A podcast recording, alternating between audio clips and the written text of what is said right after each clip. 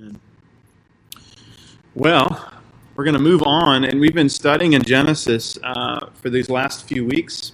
Uh, we started in Genesis way back in January, and when we started, we, we recognized three different phases of the book of Genesis, right? There was an introduction to God's power and his authority. He spoke with his word all creation into existence. He created for himself male and female that they would image forth his image throughout all the earth, and God is introducing us to who he is. And then um, what happens is that, that the orientation that we had becomes disorientation in Genesis 3. Adam and Eve sin against God, they, they disobey God's commandment, and so sure enough, we become disoriented. And we see the fruits of that disorientation even this morning. As, as we talked about, Cain in Genesis 4 uh, has this sinful nature that he disobeys God. Uh, we see uh, God brings judgment in Genesis 6. He floods the earth, and we're kind of seeing the ramifications of that even here this morning. Uh, see, we're kind of getting familiarized with the disorientation that's been brought about because of man's sinfulness, because of our rebellion against God. So, this has been our, our series so far in the book of Genesis. But I want to move forward into the book of Exodus this morning as we start off. Um, as we look at the way God describes himself in the book of Exodus, uh, there's a story where, where Moses is, is up on the mountain with God, and he says, God, show me your glory. And as God kind of hides Moses in the cleft of the rock, and he pushes his hand over Moses' uh, view there. And then as he passes by, he describes himself. And listen to the words that he uses. He says, The Lord, the Lord, a God merciful and gracious, slow to anger, and abounding in steadfast love and faithfulness, keeping steadfast love for thousands, forgiving iniquity and transgression and sin. But who will by no means clear the guilty, visiting the iniquity of the fathers on the children and the children's children to the third and fourth generation. See, God shows himself in this passage, and he's describing himself as, as one who's merciful and just. We've seen this throughout our time in Genesis. It's, it's a fitting description, isn't it? Because it seems like as soon as we, we have uh, what we feel like is an understanding of who God is, uh, God comes along and kind of reorients that understanding, doesn't He? He kind of uh, kind of uh, adjusts it in our minds. So we've been looking at Genesis six, and we've seen justice as God kind of uh, brings a flood upon the earth, but we have also seen mercy toward Noah and toward Noah's family. it's just like God to kind of come along this morning and kind of even tweak our understanding that we thought we had. So this morning, when we come to our passage, we, we see this big idea God delights to show himself merciful. God delights to show himself merciful.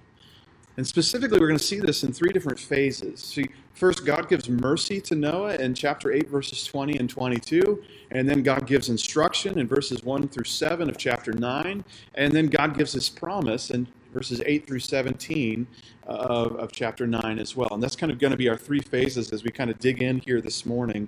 And I want to call you to kind of uh, just listen in for a few minutes. I'm hoping to be about 25, 30 minutes this morning. That's uh, good hope, right? We'll see how that all works out.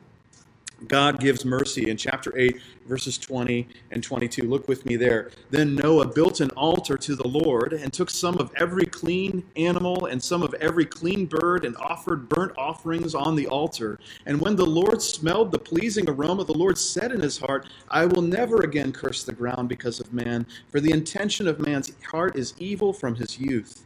Neither will I ever again strike down every living creature as I have done. While the earth remains, seed time and harvest, cold and heat, summer and winter, day and night shall not cease. See, the first thing that Noah does is he gets out of his own quarantine in this boat for like 365 days. He gets out and he makes an altar to sacrifice to God. Right? When Noah gets out of the ark, he builds this altar and he starts offering one of every kind of clean animal to the Lord. And it's described in verse 21 as this pleasing aroma to God. Look what God promises in light of this in verses 21 and 22. God vows to never again curse the ground or destroy all life. These are the three things that God says in his heart. I will never again curse the ground because of man. Now, this is kind of confusing, right? Because if we went back to chapter 3, uh, verse 17, we saw that God cursed the ground because of Adam's sin. Well, that's not the curse that he's undoing. This is probably more of a reference to what happened in Genesis 6, where God's going to flood the earth uh, that curse. That's what he's speaking of. He's never going to perform that again.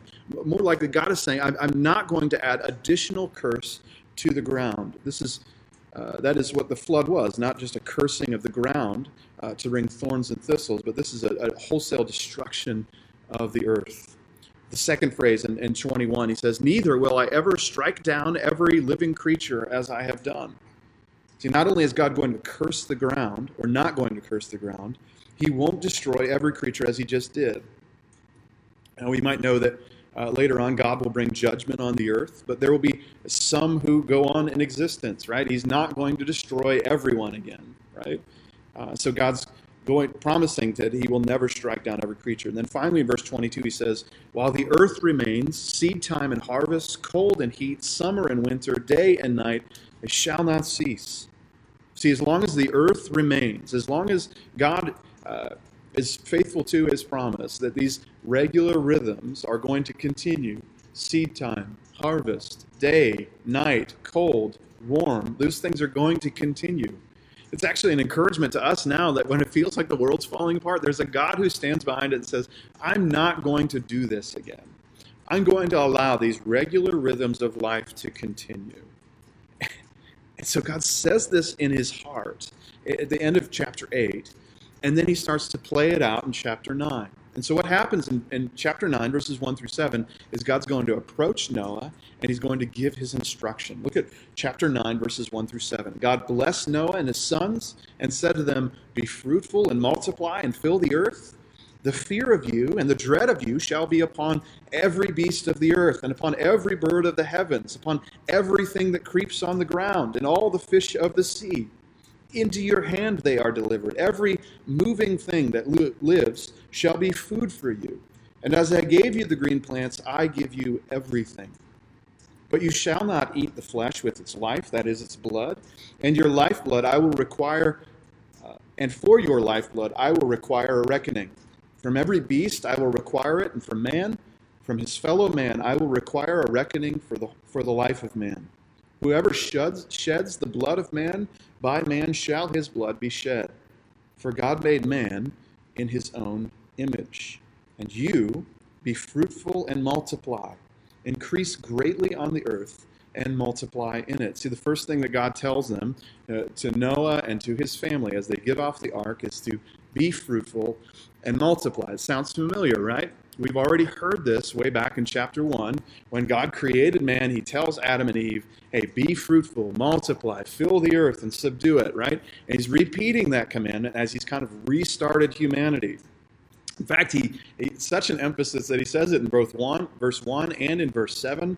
He's kind of just reiterating his points uh, it's here that God restates his desire for man to continue on reproducing, to continue to fill the earth with his image bearers. If we were to go back to chapter 6, remember in verses 11 and 13, uh, man had filled the earth with violence.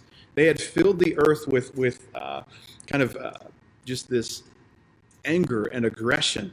And that's what we saw back in chapter 6, verses 11 through 13. Now God is calling mankind to reproduce and fill the earth with his image.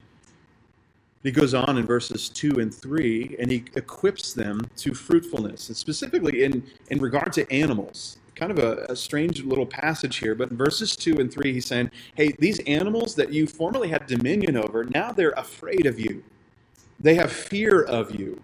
And, and what he's saying is he's saying, uh, because your, your heart has sinfulness, they're going to engage you differently. Why? Because in verse 3, God gives them permission not just to eat plants, but to actually eat these animals. Praise God that this passage exists, right? I love steak. but yeah, there's, there's something here where God is saying to us, hey, this is a means by which you can be fruitful, right? A means that I'm providing for you.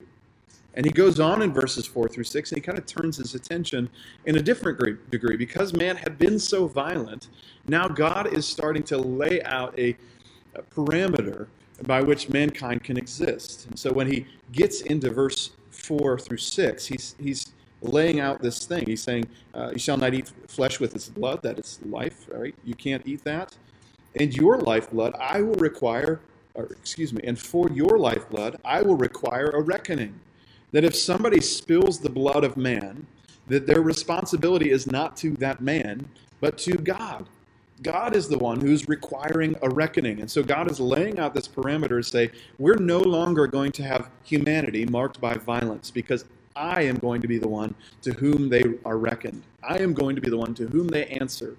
And he's laying out this pattern uh, so that there's accountability there. Well, in verses 8 through 17, uh, we see that God gives his promise. So, so uh, God gives mercy to Noah in 8:20 through 22. He's given us his instruction about how we can eat animals, how we should have dominion over the earth, how we should be fruitful and multiply, what happens to those who are marked by violence.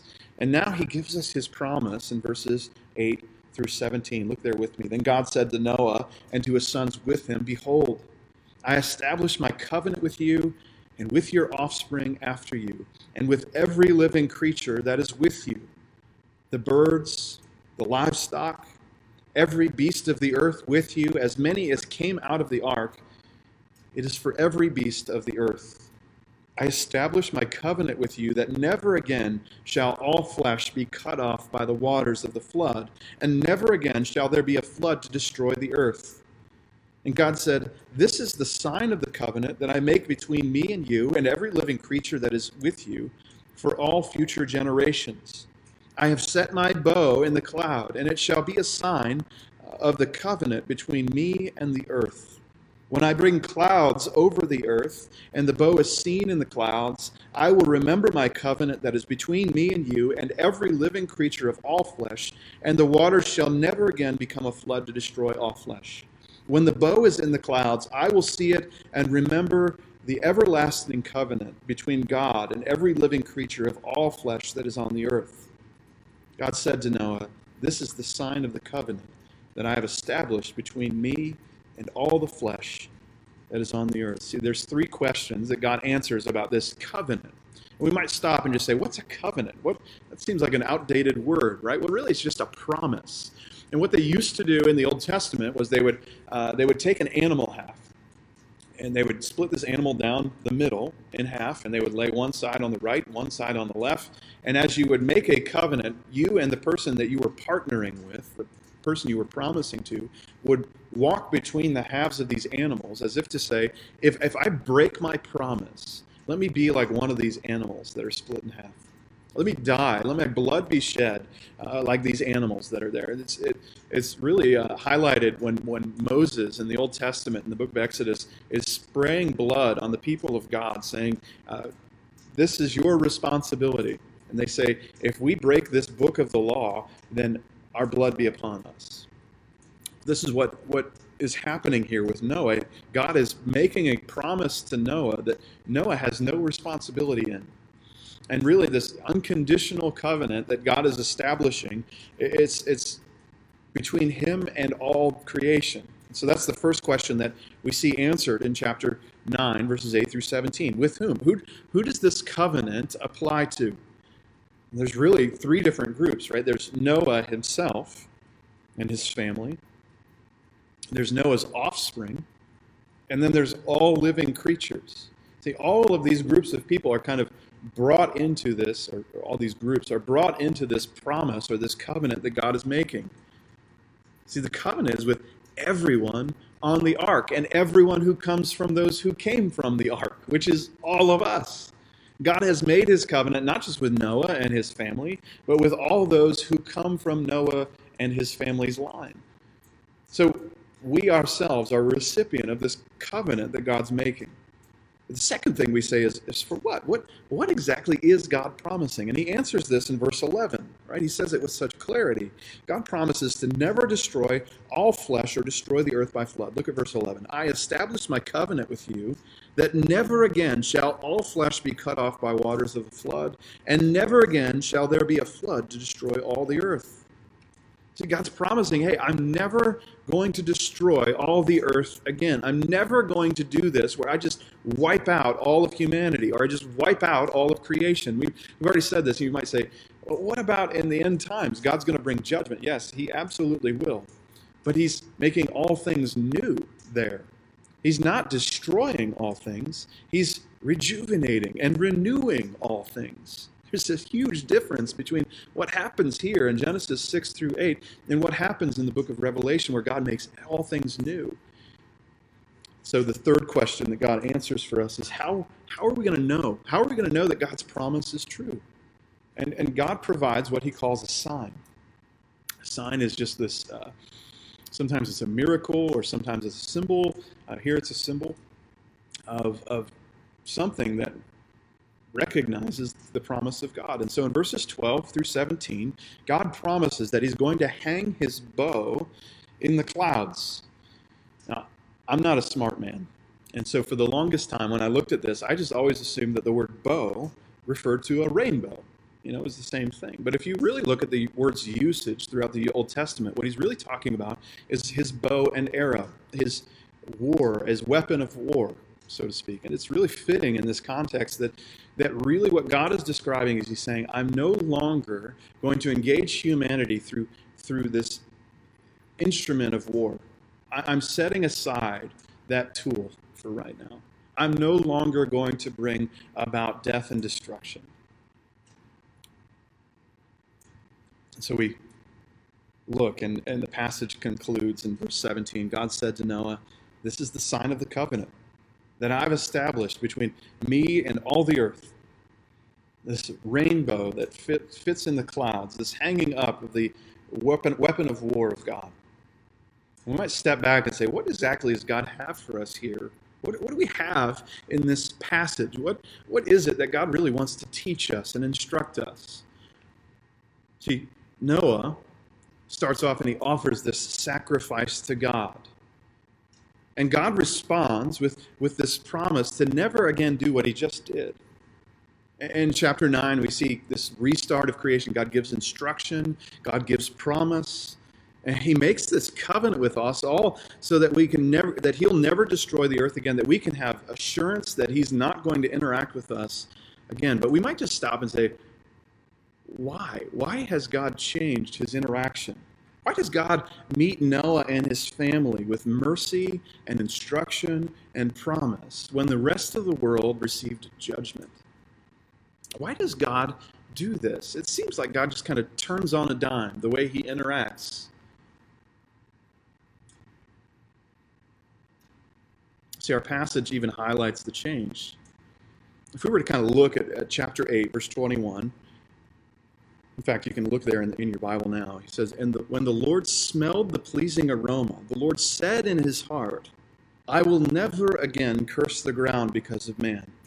For the intention of man's heart is evil from his youth. And really, it mirrors what God had already said way back in chapter 6, verses 5 through 7. If you can, just flip back in your Bibles for a second. Look at, at Genesis 6, verses 5 through 7. Look at the Lord saw that the wickedness of man was great in the earth, and that every intention of the thought of his heart was only evil continually. And the Lord regretted that he had made man on the earth, and it grieved him to his heart. So the Lord said, I will blot out man whom I have created. You see, there's a, a similitude here between these two passages. First, in chapter 6, the Lord sees, and then the Lord speaks. Right? The Lord sees and he assesses the heart of man, and then he speaks. So he sees, that the wickedness of man was great in chapter 6, verse 5, and that every intention of the heart was only evil. He assesses the, the nature of man. And then he says in his heart, I'm, I'm going to blot out all of man from the earth. Well, we see this kind of played out again in chapter 8, verse 21, right? The Lord smelled the pleasing aroma of God. And then he said in his heart, I will never again curse the ground. But notice what he says after that. This is really interesting. For the intention of man's heart is evil from his youth. See, one of the things that hasn't changed from chapter 6 all the way to chapter 8 is that man still has a sinful, wicked heart. We might stop and ask, then why does God deal differently with Noah? Why does God show grace to Noah and show judgment to the rest of the earth? I think the answer is in this offering, this sacrifice that, that Noah makes. Verse 20 Noah built an ark to the Lord and took some of every clean animal and some of every clean bird and offered burnt offerings unto the Lord. And when the Lord smelled the pleasing aroma, see, it's this concept of the pleasing aroma that God smells from the sacrifice of Noah, it's like it changes his, his interactions with Noah and with Noah's family. See, this, this concept, this pleasing aroma, actually plays itself out throughout the Old Testament. If you were to fast forward kind of into the books of the law, you would see it constantly describing uh, the sacrifices, the burnt offerings that were made on behalf of, uh, of people in the, the, Israelite camp. It was a way for um, when they were consecrating priests in Exodus 29, they would offer this pleasing aroma before the Lord. It's this way that. Uh, he would throw a, a, piece of meat on a fire, and then the pleasing aroma would kind of satiate God. We have to stop and ask and say, what's really going on here? Does God just really love barbecue? Because I'm kind of a barbecue guy, right? Does God just really love the smell of meat? Is that what's really happening? Well, no. It's really it's a prefiguring of of a coming sacrifice, a coming work of atonement that was going to be made. And Paul actually taps into this in Ephesians chapter 5. We read this this past summer. In Ephesians 5, Paul says this He says, Therefore, be imitators of God as beloved children, and walk in love as Christ loved us and gave himself up for us, a fragrant offering and sacrifice to God. See, Paul describes the atonement of Jesus as this fragrant offering. And I think that when God smells the offering of Noah, he's looking forward to this time when Jesus would become the true sacrifice, when Jesus would become the true atonement for Noah's sin and for my sin if I have faith in Jesus, and your sin if you have faith in Christ. And what God is saying is, He's saying, because Jesus laid down His perfect life, it's like a sweet aroma Uh, appeasing the wrath of God so that now he can interact with his people with grace and kindness. He can bring instruction to them, he can guide them, he can be present with them because of the atoning sacrifice of Jesus Christ. See, what this requires is it requires that, that God would be perfectly pleased with the sacrifice that's made. And so when Jesus lays down his life at the cross, we backtrack a little bit to his baptism. And we see that God in heaven looks down upon the Son Jesus and he says, This is my beloved Son with whom I am well pleased. And so when Jesus is laid upon the altar as the sacrifice, the aroma rises to the nostrils of God and it appeases the wrath of God so that we can be recipients of grace and mercy. This is the fundamental aspects of the gospel. The gospel is not about me being made healthy and happy and whole.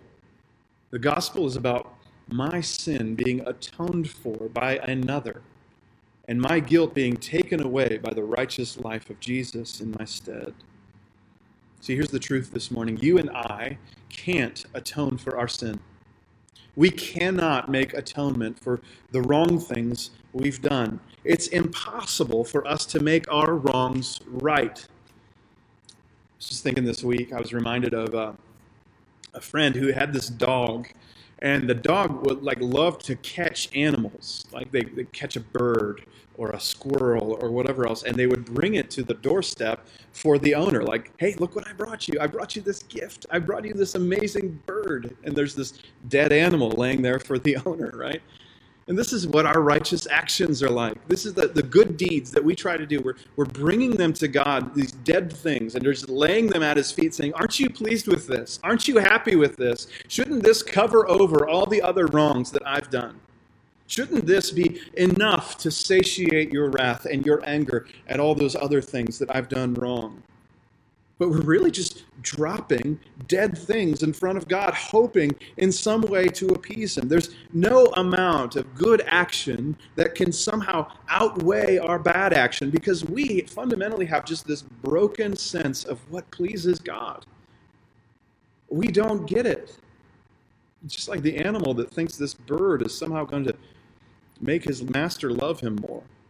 You and I can't bring any good deed before God that makes him pleased with us. So if you're checking in with us this morning and you've you've never heard this message, I just really encourage you to reach out. My, my email address is just jason at gcctroy.com. Check in with me because I think there's no more important message than what we just described. You cannot uh, do away with your good or poor works or your sins uh, just by doing better works or good things. We need true faith in the sacrifice of Jesus to atone for our sins, for our wrongs.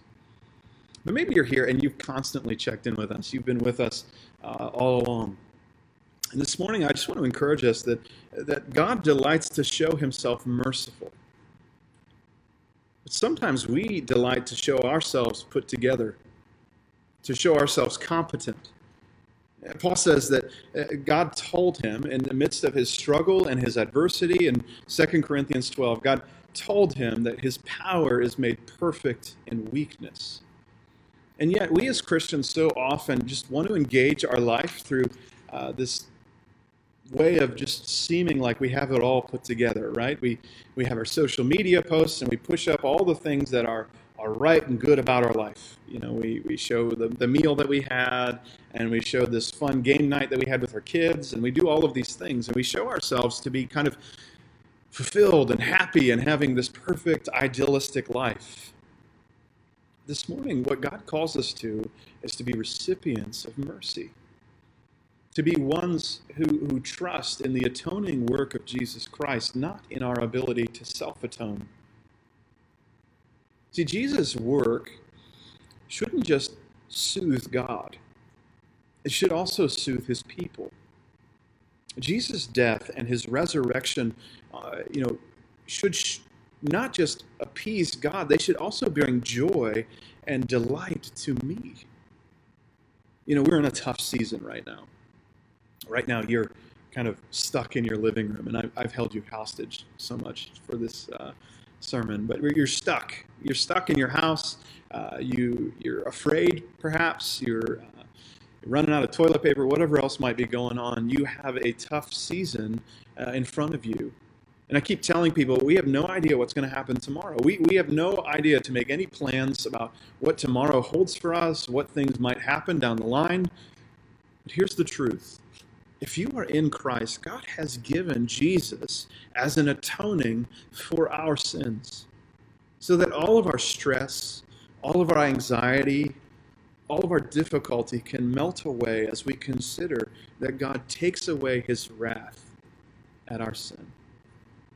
We are blessed to be brought into his courts, as Psalm 65 says. So you and I are recipients of divine mercy. And because of that, should be all defining. We should be soothed, just as God is soothed through the atoning work of Christ. I pray that that might be the case for us this week. As we face difficulty, as we face hardship, that we might remind ourselves of the goodness of God in the gospel. And that we might, even as we're trapped in our house and we've had the same dinner for four nights in a row or whatever else might happen, that we might remember the goodness of God in Christ you realize that even if God strikes you down and you're in Christ, you're fully provided for. You have the promise of eternity. We don't have anything to fear because God has granted us his precious promise that he would bring us into his presence for all eternity. I want to pray this morning that God makes us a people who cling to the message of the cross, who uh, really are soothed also by God's pleasant aroma in the sacrifice of Christ, and that we find hope in this difficult time. Let's pray. Lord, we, we thank you for your grace and your kindness. We thank you that you have given us mercy that we didn't deserve. We thank you, Lord, that our, our righteous acts are like filthy garments before you. We cannot make atonement for our sin, but we need your grace to make atonement for us. The perfect life of Jesus laid down on the cross so that we might be resurrected with him in hope that we might have our sins and our wrongs forgiven, that we might walk in newness of life. We pray, Lord, that you would allow us to cling to that promise this week. We pray this in Jesus' name. Amen. In closing, I want to read Jude 24 and 25. Now, to him who is able to keep you from stumbling and to present you blameless before the presence of his glory with great joy, to the only God, our Savior, through Jesus Christ our Lord, be glory, majesty, dominion, and authority before all time, and now and forever. Let's go back to our lives and go through your day realizing that God is the one who can bring us into his presence through the death of his son, Jesus. We love you. I hope to see you soon. And uh, let's have a great week. See you later.